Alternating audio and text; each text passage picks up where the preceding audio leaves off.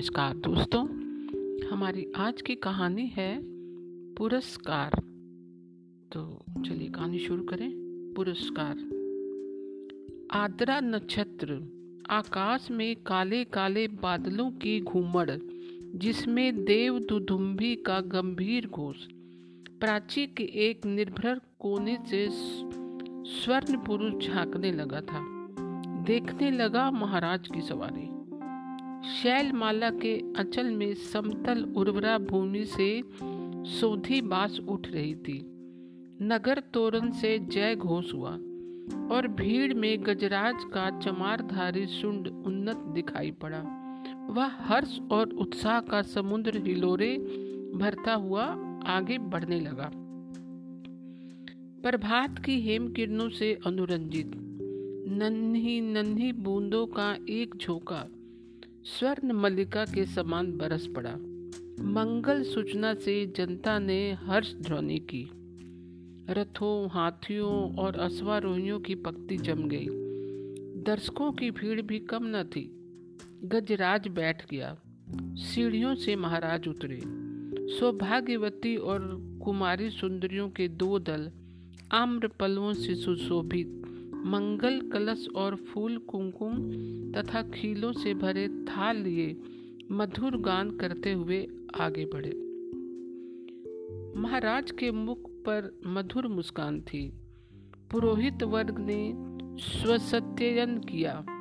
स्वर्ण रंजित हल की मूठ पकड़कर महाराज ने जूते हुए सुंदर पुष्ट बैलों को चलने का संकेत किया। बाजे बजने लगे। किशोरी कुमारियों ने खीलों और फूलों की वर्षा की। कोसल का यह उत्सव प्रसिद्ध था। एक दिन के लिए महाराज को कृषक बनना पड़ता। उस दिन इंद्र पूजन की धूमधाम होती। गोट होती। नगर निवासी उस पहाड़ी भूमि में आनंद मनाते। प्रतिवर्ष कृषि का यह महोत्सव उत्साह से उत्पन्न होता। दूसरे राज्यों से भी युवक राजकुमार इस उत्सव में बड़े चाव से आकर योग देते। मगध का एक राजकुमार अरुण अपने रथ पर बैठा बड़े कोतूहल से यह दृश्य देख रहा था। बीजों का एक थाल लिए कुमारी मधुलिका महाराज के साथ थी। बीज बोते हुए महाराज जब हाथ पढ़ाते तब मधुलिका उनके सामने थाल कर देती। यह खेत मधुलिका का था, जो इस साल महाराज की खेती के लिए चुना गया था। इसीलिए बीज देने का सम्मान मधुलिका को ही मिला। वह राजकुमारी थी, सुंदरी थी। कोश यवसन उसके शरीर पर इधर उधर लहराता हुआ स्वयं शोभित हो रहा था। वह कभी उसे संभालती और कभी अपने रूखे अलकों को। कृषक बालिका के शुभ्र भाल पर श्रम कनों की भी कमी ना थी। वे सब बरौनियों में गुथे जा रहे थे। सम्मान और लज्जा उसके अधरों पर मत मत मुस्कुराहट के साथ सिहर उठते। किंतु महाराज को बीज देने में उसने शिथिलता नहीं की। सब लोग महाराज का हल चलाना देख रहे थे। विस्मय से, कोतूहल से, और अरुण देख रहा था कृषक कुमारी मधुलिका को। आहा, कितना फूला सौंदर्य, कितनी सरल चितवन। उत्सव का प्रधान कृत समाप्त हो गया। महाराज ने मधुलिका के खेत का पुरस्कार दिया। थाल में कुछ स्वर्ण मुद्राएँ, वह राजकीय अनुग्रह था। मधुलिका ने थाली सिर से लगा ली, किंतु साथ उसमें भी स्वर्ण मुद्राओं को महाराज पर न्यौछावर करके बिखेर दिया। मधुलिका की उस समय की ऊर्जस्वित मूर्ति लोग आश्चर्य से देखने लगे। महाराज की भुकुटी भी जरा चढ़ी ही थी कि मधुलिका ने सविनय कहा देव, यह मेरे पित पितामहों की भूमि है। इसे बेचना अपराध है। इसीलिए मूल्य स्वीकार करना मेरी सामर्थ्य के बाहर है। महाराज के बोलने के पहले ही वृद्ध मंत्री ने तीखे स्वर में कहा, अबोध, क्या बक रही है? राजकीय अनुग्रह का तिरस्कार। तेरी भूमि से चौगुना मूल्य है। फिर कौशल का तो यह सुनिश्चित राष्ट्रीय नियम है। तू आज से राजकीय रक्षण पाने की अधिकारिणी हुई। इस धन से अपने को सुखी बना। राजकीय रक्षण की अधिकारिणी तो सारी प्रजा है, मंत्रीवर। महाराज को भूमि समर्पण करने में तो मेरा कोई विरोध न था। और ना है, किंतु मूल्य स्वीकार करना असंभव है। मधुलिका उत्तेजित हो उठी थी। महाराज के संकेत करने पर मंत्री ने कहा, देव वाराणसी युद्ध के अन्यतम वीर सिंह मित्र की यह एकमात्र कन्या है। महाराज चौंक उठे। सिंह मित्र की? क्या? जिसने मगध के सामने कौशल की लाज रख ली थी। उस वीर की मधुलिका कन्या है। हाँ देव सविनय मंत्री ने कहा। इस उत्सव के परंपरागत नियम क्या हैं? मंत्री वर, महाराज ने पूछा। देव, नियम तो बहुत साधारण है। किसी भी अच्छी भूमि को इस उत्सव के लिए चुनकर नियमानुसार पुरस्कार स्वरूप उसका मूल्य दे दिया जाता है। वह भी अत्यंत अनुग्रह पूर्वक अर्थात भू संपत्ति का चौगुना मूल्य उसे मिलता है। उस खेती को वही व्यक्ति वर्ष भर देखता है, वह राजा का खेत कहा जाता है। महाराज को विचार विमर्श से विश्राम की अत्यंत आवश्यकता थी। महाराज चुप रहे। जय घोष के साथ सभा विसर्जित हुई। सब अपने अपने शिविरों में चले गए। किंतु मधुलिका को उत्सव में फिर किसी ने ना देखा। वह अपने खेत की सीमा पर विशाल मधुक वृक्ष के चिकने हरे पत्तों की छाया में अनमनी चुपचाप बैठी रही। रात्रि का उत्सव अब विश्राम ले रहा था। राजकुमार अरुण उसमें सम्मिलित नहीं हुआ। अपने विश्राम भवन में जागरण कर रहा था। आँखों में नींद न थी, प्राची में जैसी गुलाली खिल रही थी। वह रंग उसकी आँखों में था। सामने देखा तो मुडेर पर कपोती एक पैर पर खड़ी पंख फैलाए, अंगलाई ले रही थी। अरुण उठ खड़ा हुआ। द्वार पर सुसज्जित अश्व था। वह देखते देखते नगर तोरण पर जा पहुँचा। रक्षण रक्षक गण उग रहे थे। अश्व के पैरों के सबसे चौंक उठे। युवक कुमार तीर सा निकल गया। सिंधु देश का तुरंग प्रभात के पवन से पुलकित हो रहा था। घूमता घूमता अरुण उसी मधुक वृक्ष के नीचे पहुँचा, जहाँ मधुलिका अपने हाथ पर सिर धरे हुए खिन निंद्रा को सुख ले रही थी। अरुण ने देखा, एक छिन माधवी लता वृक्ष की शाखा से च्युत होकर पड़ी है। सुमन, मुकुलित, भ्रमर निष्पन्न थे। अरुण ने अपने अश्व को मौन रहने का संकेत किया। उस सुषमा को देखने के लिए परंतु कोकिल बोल उठा। जैसे उसने अरुण से प्रश्न किया, छी, कुमारी के सोए हुए सौंदर्य पर दृष्टिपात करने वाले घृष्ट, तुम कौन हो? मधुलिका की आँखें खुल गई। उसने देखा, एक अपरिचित युवक वह संकोच से उठ बैठी। भद्रे तुम ही ना कल के उत्सव की संचालिका रही हो? उत्सव? हाँ उत्सव ही तो था। कल उस सम्मान? क्यों आपको कल का स्वप्न सता रहा है भद्र? आप क्या मुझे इस अवस्था में संतुष्ट न रहने देंगे? मेरी हृदय तुम्हारी उस छवि पर भक्त बन गया देवी। मेरे उस अभिनय का, मेरी विडम्बना का, आह, मनुष्य कितना निर्दय है। अपरिचित, क्षमा करो। जाओ अपने मार्ग। सरलता की देवी, मैं मगध का राजकुमार, तुम्हारे अनुग्रह का प्रार्थी हूँ।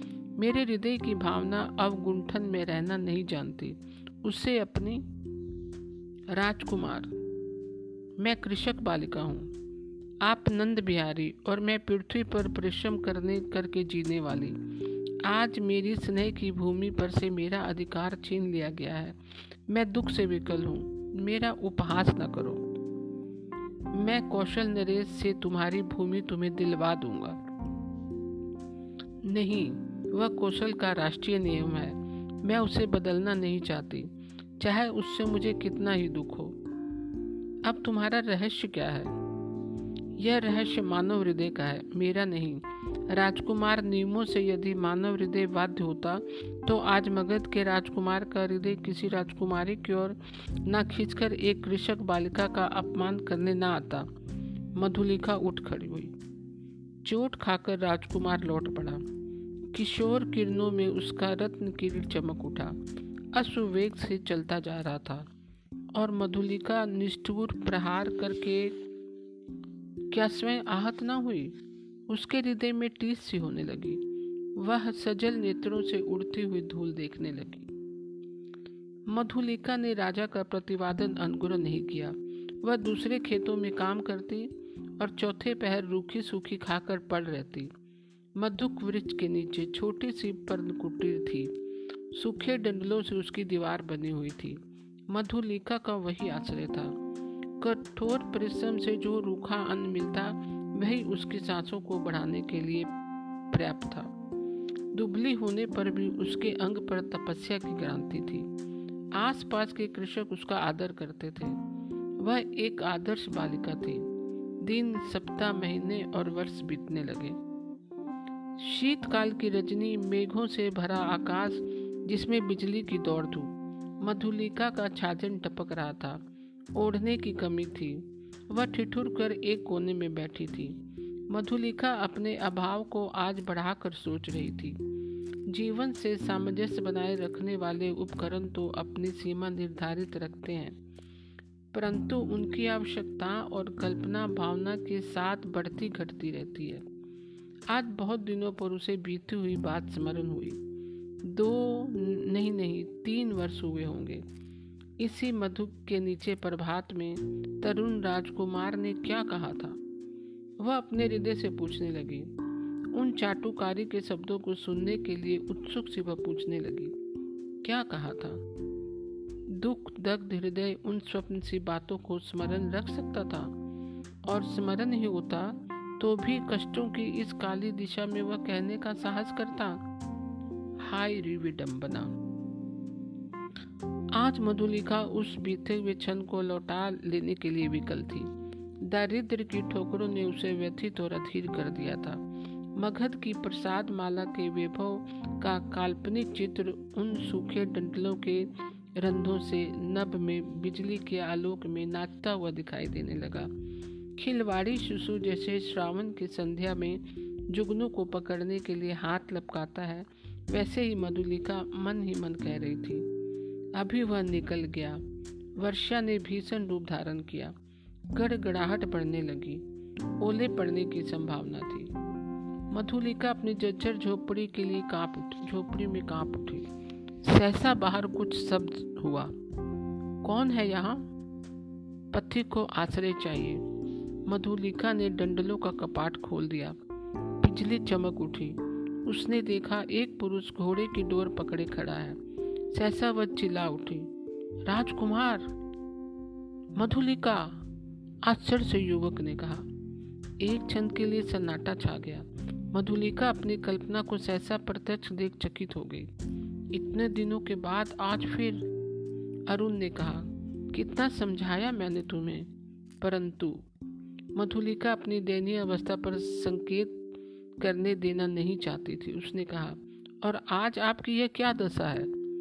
सिर झुकाकर अनुन ने कहा, मैं मगध का विद्रोही निर्वासित कौशल में जीविका खोजने आया हूँ मधुलिका उस अंधकार में हंस पड़ी।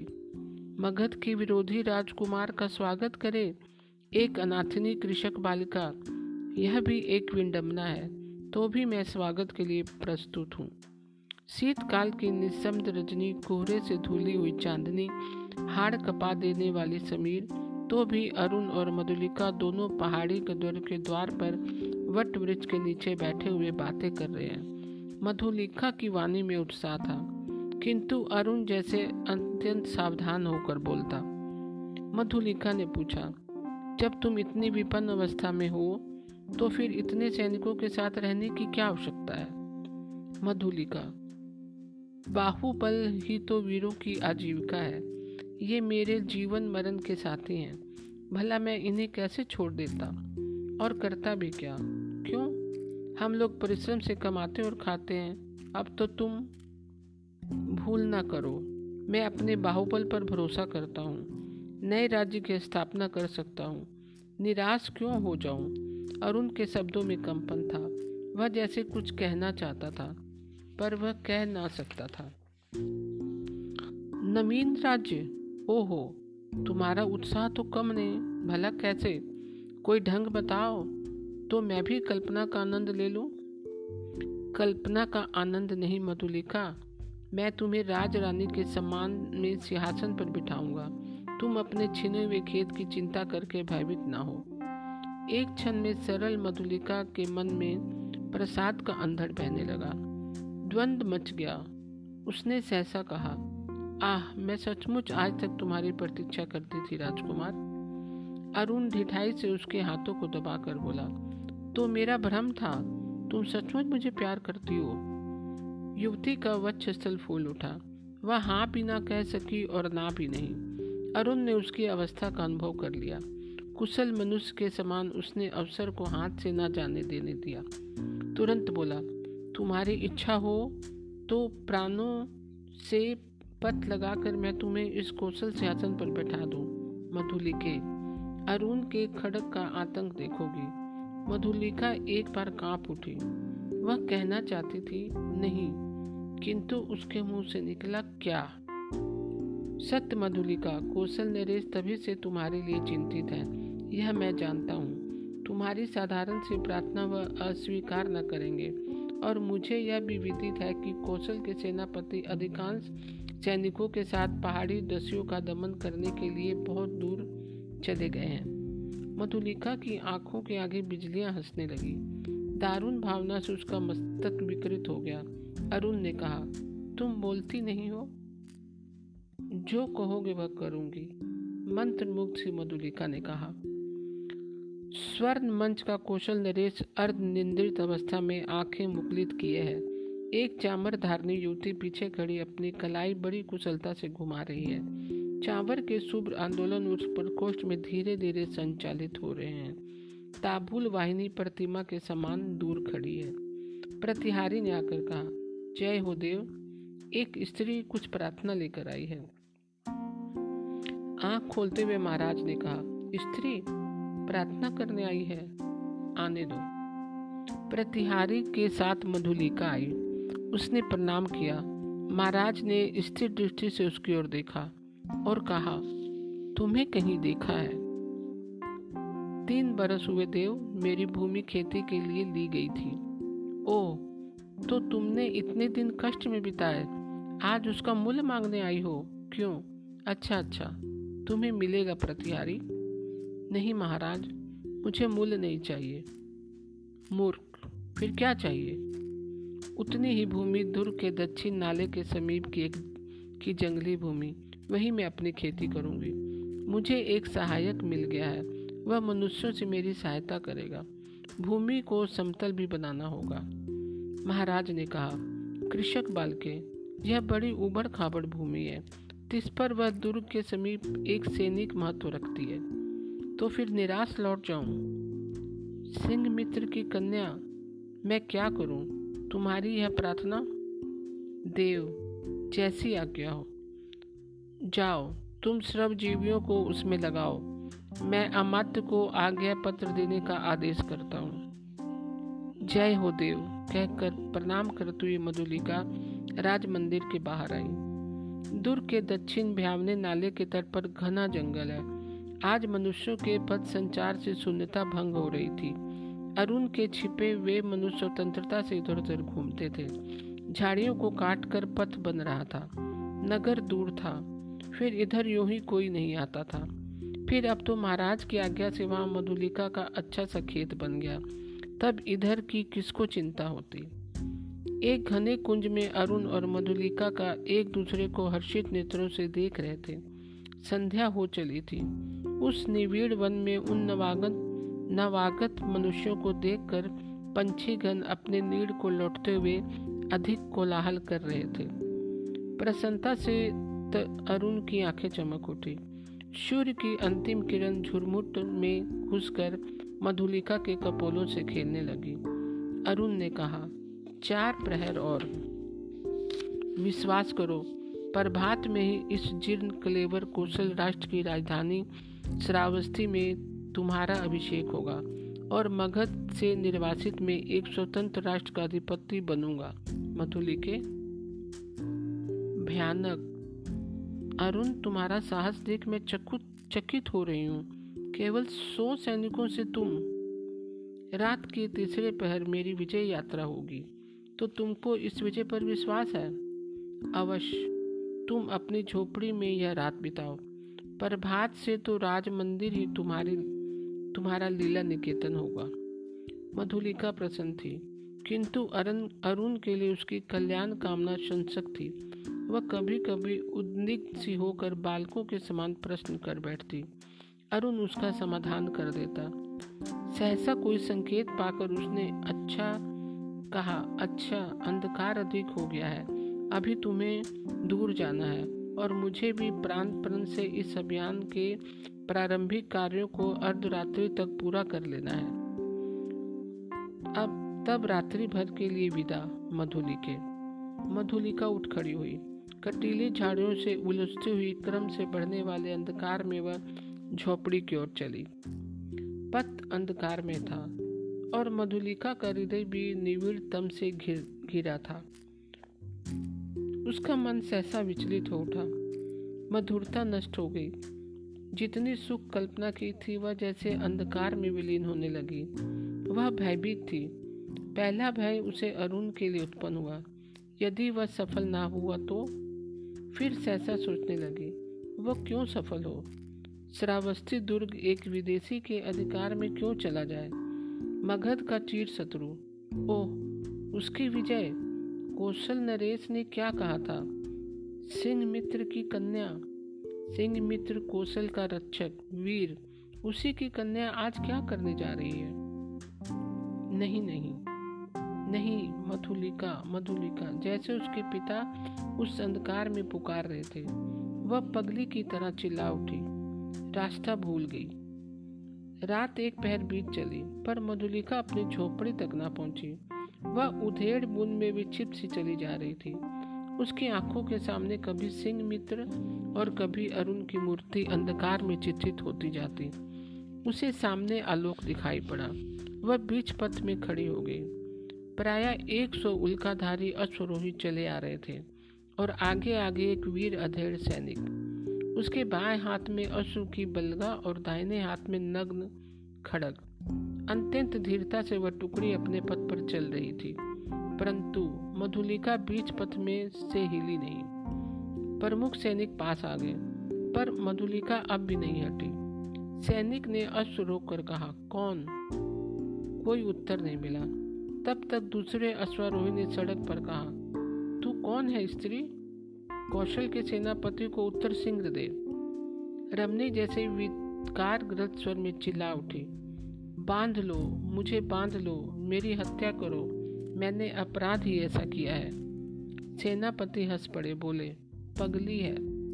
पगली नहीं, यदि वही होती तो इतनी विचार वेदना क्यों होती? सेनापति, मुझे बाँध लो, मुझे बाँध लो, राजा के पास ले चलो। क्या है? स्पष्ट कर श्रावस्ती का दुर्ग एक प्रहर में दस्युओं के हस्तगत हो जाएगा। दक्षिणी नाले के पार उनका आक्रमण होगा। सेनापति चौंक उठे। उन्होंने आश्चर्य से पूछा, तू क्या कह रही है?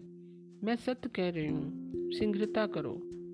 सेनापति ने अस्सी सैनिकों को नाले की ओर धीरे धीरे बढ़ने की आज्ञा दी और स्वयं बीस अश्वारोहियों के साथ दुर्ग की ओर बढ़े। मधुलिका एक अश्वारोही के साथ बाँध दी गई। श्रावस्ती का दुर्ग कौशल राष्ट्र का केंद्र इस रात्रि में अपने विगत वैभव का स्वप्न देख रहा था। भिन्न राजवंशों ने उसके प्रांतों पर अधिकार जमा लिया था। अब वह केवल कई गाँवों का अधिपति है। फिर भी उसके साथ कौशल के अतीत की स्वर्ण गाथाएँ लिपटी हैं।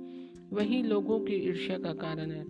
जब थोड़े से अश्वारोही बड़े बड़े वेग से आते हुए दुर्ग द्वार पर रुके, तब दुर्ग प्रहरी प्रहरी चौंक उठे। उल्का के आलोक में उन्होंने सेनापति को पहचाना। द्वार खुला। सेनापति घोड़े की पीठ से उतरे। उन्होंने कहा, अग्निसेन, दुर्ग में कितने सैनिक होंगे? सेनापति की जय हो, दो सौ। उन्हें सिंगरी एकत्र करो, परंतु बिना किसी शब्द के। सौ को लेकर तुम सिंगरी चुपचाप दुर्ग के दक्षिण की ओर चलो। आलोक और शब्द ना हो। सेनापति ने मधुलिका की ओर देखा। वह खोल दी गई। उसे अपने पीछे आने का संकेत कर सेनापति राज मंदिर की ओर बढ़े। प्रतिहारी ने सेनापति को देखते ही महाराज को सावधान किया। वह अपनी सुख निद्रा के लिए प्रस्तुत हो रहे थे। किंतु सेनापति और साथ में मधुलिका को देखते ही चंचल उठे। सेनापति ने कहा, जय हो देव। इस स्त्री के कारण मुझे इस समय उपस्थित होना पड़ा है। महाराज ने स्थिर नेत्रों से देखकर कहा, सिंह मित्र की कन्या, फिर यहाँ क्यों? क्या तुम्हारा क्षेत्र नहीं बन रहा? कोई बाधा? सेनापति, मैंने दुर्ग के दक्षिणी नाले के समीप की भूमि इसे दी है। क्या उसी संबंध में तुम कहना चाहते हो? देव, किसी गुप्त शत्रु ने उसी ओर से आज की रात में दुर्ग पर अधिकार कर लेने का प्रबंध किया है, और इस स्त्री ने मुझे पत्र में यह संदेश दिया है। राजा ने मधुलिका की ओर देखा। वह काँप उठी। घृणा और लज्जा से वह गड़ी जा रही थी। राजा ने पूछा, मधुलिका, यह सत्य है? हाँ देव। राजा ने सेनापति से कहा, सैनिकों को एकत्र करके तुम चलो। मैं अभी आता हूँ। सेनापति के चले जाने पर राजा ने कहा, सिंह मित्र की कन्या, तुमने एक बार फिर कौशल का उपकार किया है। यह सूचना देकर तुमने पुरस्कार का काम किया है। अच्छा तुम यहीं ठहरो। पहले उन आताताइयों का प्रबंध कर दूँ। अपने साहसिक अभियान में अरुण बंदी हुआ और दुर्ग उल्का के आलोक के अतिरंजित हो गया। भीड़ ने जय घोष किया। सबके मन में उल्लास था। श्रावस्ती दुर्ग आज एक दस्यु के हाथ में जाने से बचा था। आबाल वृद्ध नारी आनंद से उन्मत्त हो उठे। उषा के आलोक में सभा मंडप दर्शकों से भर गया। बंदी वरुण को देखते ही जनता ने रोज से हुंकार करते हुए कहा, वध करो वध करो। राजा ने सबसे सहमत होकर आज्ञा दी प्राण दंड मधुलिका बुलाई गई। वह पगली सी आकर खड़ी हो गई। कौशल नरेश ने पूछा, मधुलिका, तुझे जो पुरस्कार लेना हो, मांग, वह चुप रही। राजा ने कहा, मेरी निज की जितनी खेती है, मैं सब तुझे दे दूँगा। मधुलिका ने एक बार बंदी अरुण की ओर देखा। उसने कहा, मुझे कुछ न चाहिए। अरुण हंस पड़ा। राजा ने कहा, नहीं, मैं तुझे अवश्य दूँगा। मांग ले। तो मुझे भी प्राण दंड मिले। कहती हुई वह बंदी अरुण के पास जाकर खड़ी हो गई। तो दोस्तों, आज की कहानी आपको कैसी लगी? मैं कल फिर एक नई कहानी के साथ उपस्थित होंगी तब तक के लिए नमस्कार दोस्तों।